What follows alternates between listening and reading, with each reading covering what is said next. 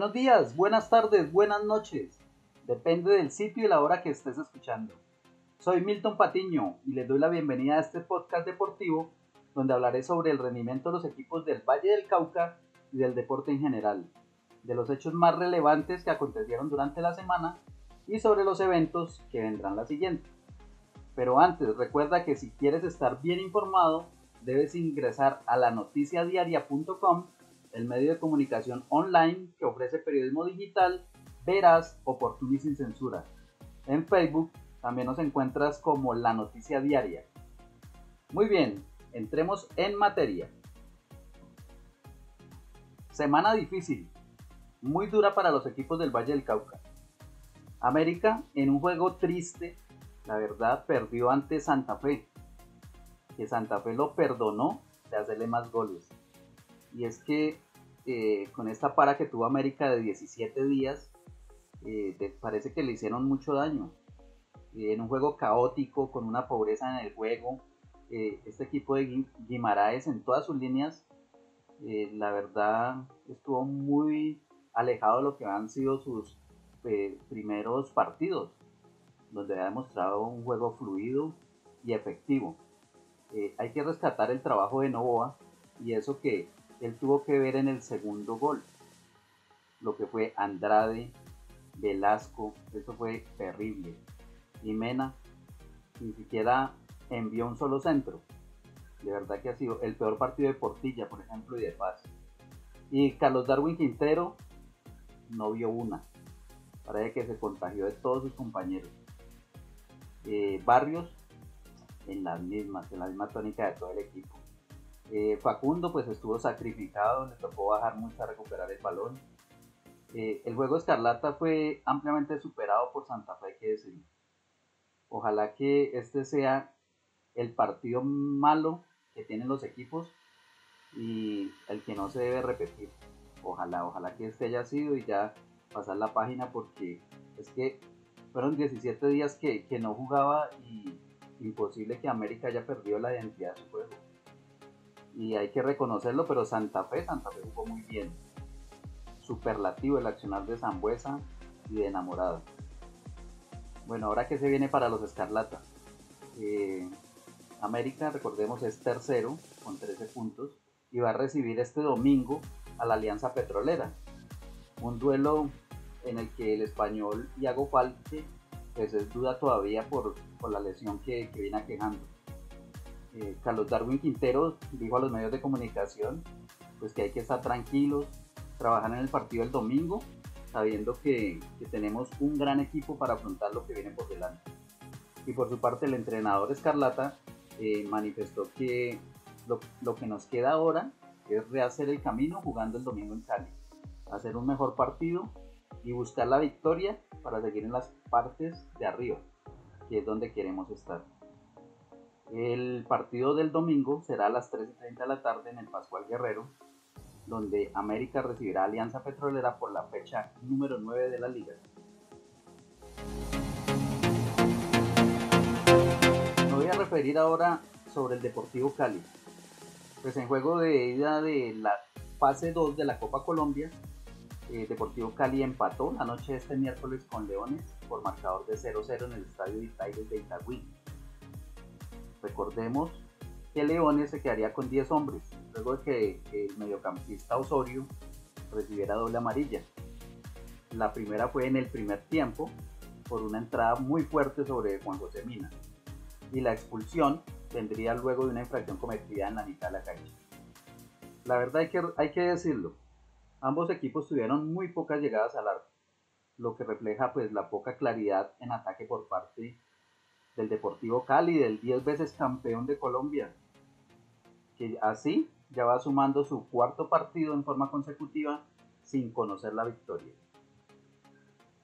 Ambos equipos se volverán a medir, se volverán a ver las caras en el compromiso de vuelta en el estadio del Deportivo Cali.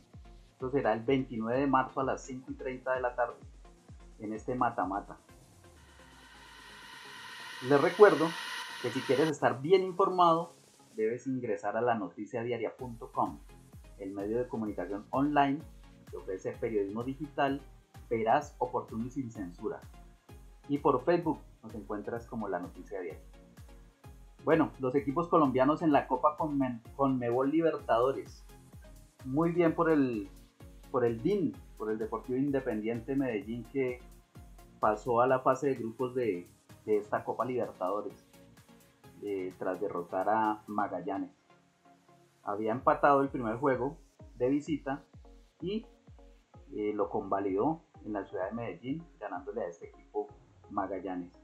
Eh, por su parte, Millonarios, que le tocó un rival, hay que decirlo, un rival muy fuerte, muy duro, brasilero, como siempre los equipos brasileños muy fuertes, muy buenos.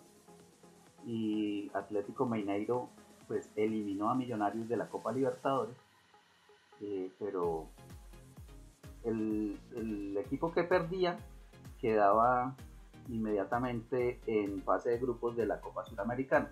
Entonces Millonarios queda en esta fase, eh, fase de grupos de la Suramericana. Muy bien, ahora les voy a hablar un poquito de Juegos Paralímpicos. Es que los Juegos para Panamericanos juveniles están cada vez más cerca.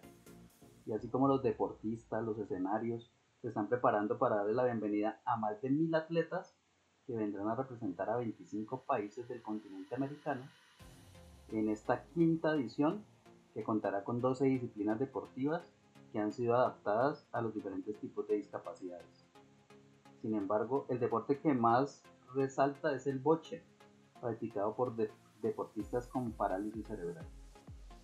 Eh, para la realización de este evento multideportivo, la organización eh, dispondrá de 10 escenarios que hacen parte de entidades públicas y privadas, como la pista atlética Unidad Deportiva del Salitre, que estoy hablando que se van a realizar en Bogotá, el complejo acuático Simón Bolívar, el Palacio de los Deportes, el Estadio de Compensar, el Coliseo del Salitre, Coliseo Cayetano Canizares, el Estadio El Campincito, el Centro de Alto Rendimiento, el Centro Javeriano de Formación Deportiva y el Centro Felicidad San Cristóbal. En cuanto al hospedaje de los deportistas y sus equipos, pues la verdad, eh, yo soy deportista paralímpico, practico baloncesto en silla de ruedas y la cuestión del hospedaje siempre, siempre, siempre ha sido un dolor de cabeza porque no se encuentran unos hoteles debidamente adaptados con los espacios que se requieren para ingresar eh, al baño, por ejemplo, o a las habitaciones lo hacen tan reducido que no cabe, no cabe la persona con su silla de ruedas. Muchas veces toca pedir ayuda de terceros para que los alcen, para que los pasen, para que les colaboren con el baño, imagínense, algo tan esencial como, como lo que es el baño y, toca pedir colaboración. De verdad que esto siempre ha sido un dolor de cabeza. Esperemos que, ya que hay tiempo todavía para el inicio de los juegos, eh, se puedan realizar las adecuaciones y hay que hacerlas en los hoteles. Eh, algo muy importante eh, para beneficio y para la salud de todos los deportistas. Estas justas deportivas eh, estaban previstas para realizarse en el año 2021, pero pues a causa de la pandemia del COVID-19 fue postergada inicialmente para el 2022. Sin embargo, se volvió a aplazar eh, ante la necesidad de adecuar los escenarios y de allí que las competencias tendrán lugar entre el 2 y el 12 de junio de este año. Del 2 al 12 de junio de este año. La delegación de Colombia eh, contará con 121 deportistas, 35 mujeres y 86 hombres, que van a representar el territorio nacional en deportes eh, como fútbol para ciegos, bocha, fútbol PC, golbol, judo, para atletismo, para powerlifting, para natación, voleibol sentado, baloncesto en silla de ruedas masculino y tenis en silla de ruedas. Bueno amigos y amigas, ha sido un placer y esto es todo por ahora. Nos escuchamos en el siguiente podcast para repasar lo sucedido en materia deportiva. Y recuerda que caminar es un modo de traslación y ser feliz es un estilo de vida. Chao, chao.